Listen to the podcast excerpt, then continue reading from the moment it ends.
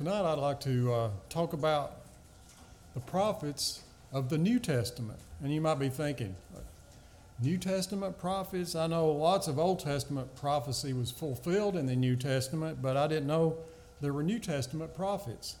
Or you might have seen them mentioned in the New Testament, but maybe you didn't really give them much thought. So tonight we're going to discuss New Testament prophets. And the word prophet comes from a Greek word which means to, to say before, to tell something before it happens. It also comes from a Hebrew word which means to boil up like a fountain.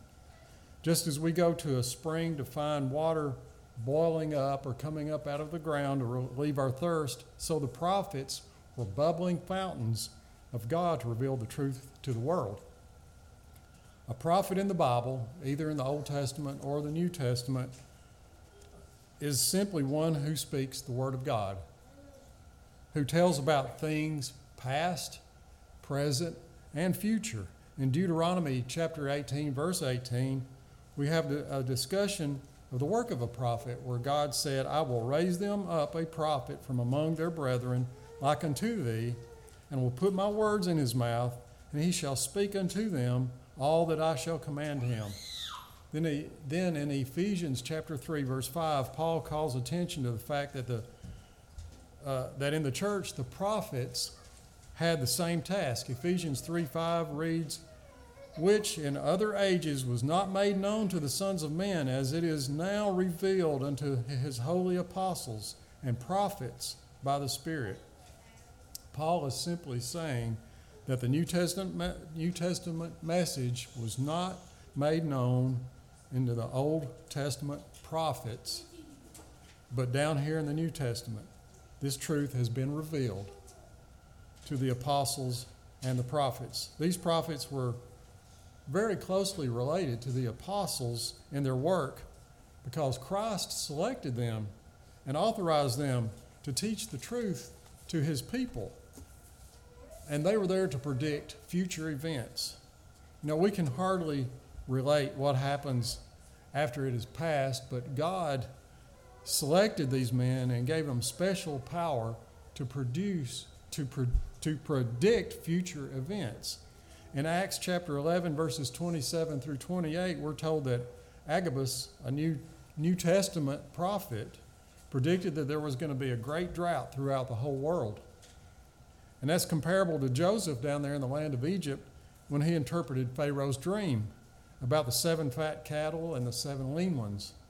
We all recall that we have a that we have an account in Acts chapter 21 verses 10 through 11 of Agabus binding Paul as a symbol that he was going to be bound and imprisoned and that he would suffer he would suffer for the New Testament church.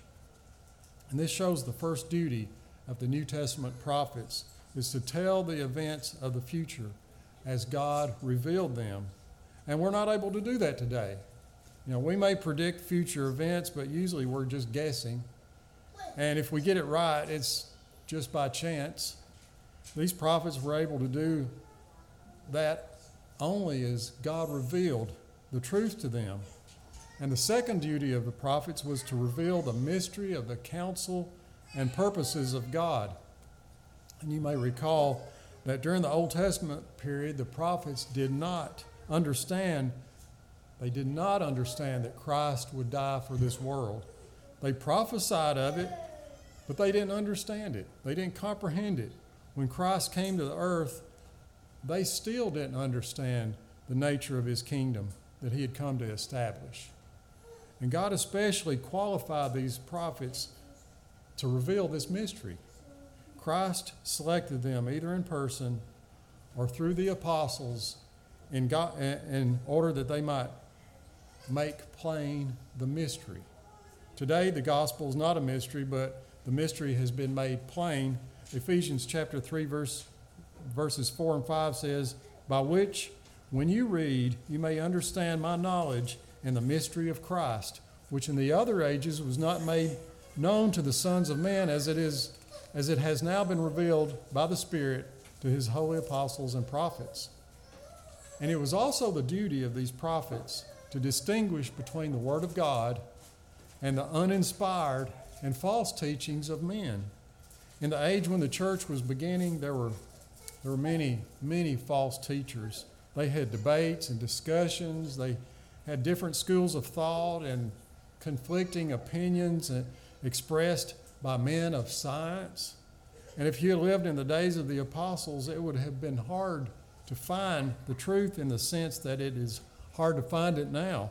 Paul said in 1 Corinthians 15:37, "If any man think himself to be a prophet or a spiritual or a spiritual, let him take knowledge that the things that I write unto thee are the commandments of God." And John said concerning these prophets in 1 John 2 verse 20, "But you but ye have an anointing from the Holy One, and you know all things." It was the duty of these prophets to reveal the meaning of the scriptures. They not only revealed that which was a mystery in the Old Testament, but they also explained the, the meaning of the New Testament scriptures. And it was the duty of the New Testament prophets to reveal the secrets of the human heart. You know, we're not able to look into a human heart and tell what's there. We can guess at it, but we don't know. We get some idea by the way a man talks and by the way he acts, but we can't be certain. Further, we're basic, we basically don't even know our own hearts.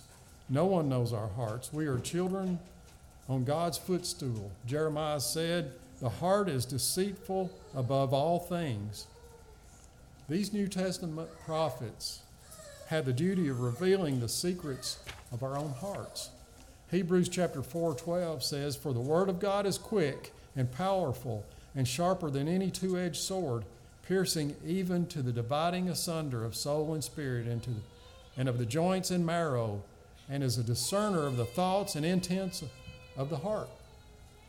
The prophets also had a duty to exhort, comfort, and edify the church. Acts chapter 15, verse 32 says, And Judas and Silas, being prophets, also themselves exhorted the brethren with many words and confirmed them. These New Testament prophets were declared by Paul to be sent that all the members of the church might be comforted. 1 Corinthians 14:31 says, "For ye may all prophesy one by one, that all may learn and all may be comforted." And this gives us some idea of the duties of these prophets who, who had been selected by the Lord and trained and skilled to help the, apostle, the apostles in their work in revealing the truth. And having prophets, you know, it makes sense in the early years of the church, since all the scripture that makes up the Bible wasn't available yet. It makes sense that this type of prophesying would exist in the New Testament church. So the purity of the church could be maintained. Plus, having inspired prophets are an answer to what Jesus promised in John chapter 14, verses 25 and 26, where it says, These things I have spoken to you while being present with you. But the Helper, the Holy Spirit, whom the Father will send in my name, will teach you all, the, all things and bring to your remembrance all things that I said to you. In John chapter 16, verses 12 through 15, where it says, I still have many things to say to you but you cannot bear them now.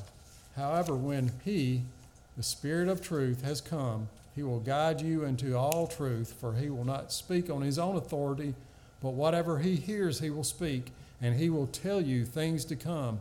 He will glorify me, for He will take of what is mine and declare it to you. All things that the Father has are mine. Therefore, I said that He will take of mine and declare it to you. In Acts chapter 13, verse 1 and 15, 32, we see that the, these prophets served alongside teachers and local churches to build up believers and at the bidding of the apostles. They did just what Paul hoped that the Corinthians would do speak divine words to each other so that the churches of Christ would be established in the gospel of Jesus. In rank, I guess you'd call it, rank and dignity maybe. These prophets belong, they belong right next to the apostles. Paul said, uh, said, Paul said Jesus gave some apostles and some prophets and some evangelists and some pastors and some teachers. In Ephesians chapter 4 verse 11 in 1 Corinthians 12:28 Paul said God set some in the church, first apostles, secondarily prophets, thirdly teachers, after that miracles, then gifts of healings, helps, governments, diversities of tongues. When God selected these prophets, he did not lay down any special qualifications of age or rank or gender. If he had intended for us to select the prophets, he would have given us the qualifications like he did in the case of the elders, elders and deacons. And Joel called attention to the fact that men and women, young and old people, would be selected to perform these special tasks. Joel chapter 2, verse 28 says, And it shall come to pass afterwards that I will pour out my spirit upon all flesh, and your sons and your daughters shall prophesy. God did the selecting, and He selected the sort of people that He wanted. So, the New Testament prophets were a group of men, especially selected to assist the apostles in revealing and confirming the truth and in giving that truth to us in permanent form. Their job was to give us the truth. Over and over again, the New Testament declares itself to be a perfect and complete revelation. You know, we don't have any other revelations, nothing later, no later revelations. Any claim that men uh, have something new to reveal as directed by God is a false claim. Anything after this first century church that is, that is new, that has been revealed, is a false claim. There is no continuous revelation. Any group of, of men who claim to give a revelation later than the Bible, they are false prophets. We have the perfect and complete revelation of God in the Bible. Because we have the Bible, we don't need prophets. We have the full and sufficient Word of God. While it might seem biblical to continue the role of prophets today, when we look close at the New Testament, it helps us to see more clearly how the apostles and prophets were there to form the foundation of the church. The prophets were temporary, just as the apostles were temporary. There was a time when God gave the message directly to the, to the prophets. But a time is coming, Paul said, when this will not be true. Why not? Because the truth will already be revealed whether there be knowledge, it shall vanish away. 1 Corinthians chapter 13, verses 8 through 10 says, Love never fails, but whether there are prophecies, they will fail. Whether there are tongues, they will cease. Whether there is knowledge, it will vanish away. For we know in part, and we prophesy in part. But when that which is perfect has come, then that which is in part will be done away. You know, that doesn't mean there will ever be a time when we will not know anything, but the, the meaning is that supernatural, the supernatural knowledge would stop. In other words, it would be written, and there would be no need to keep revealing it through the apostles and prophets. It will be written down, it's complete. Jesus told his disciples who would write down inspired scripture in John chapter 14 verse 26, it said that the Holy Spirit would guide them into all truth. And 2 Timothy chapter 3, verse 16 says, All scripture is inspired by God and profitable for teaching, for reproof, for correction, for training and in righteousness, so that the man of God may be adequate, equipped for every good work. Or 2 Peter chapter 1, verses 19 through 21, which says, So we have the prophetic word made more sure to which you will do well to pay attention as a lamp as to a lamp shining in a dark place until the day dawns and the morning star rises in your hearts. But know this first of all that no prophecy of Scripture is a matter of one's own interpretation, for no prophecy was ever made by an act of human will, but men moved by the Holy Spirit spoke from God. Both these verses confirm or affirm the very conclusion. Jesus proved himself to be the Son of God and declared the Bible to be God's words. So the apostles and prophets have relayed to us the very words of God by writing those words down for us to read and understand today.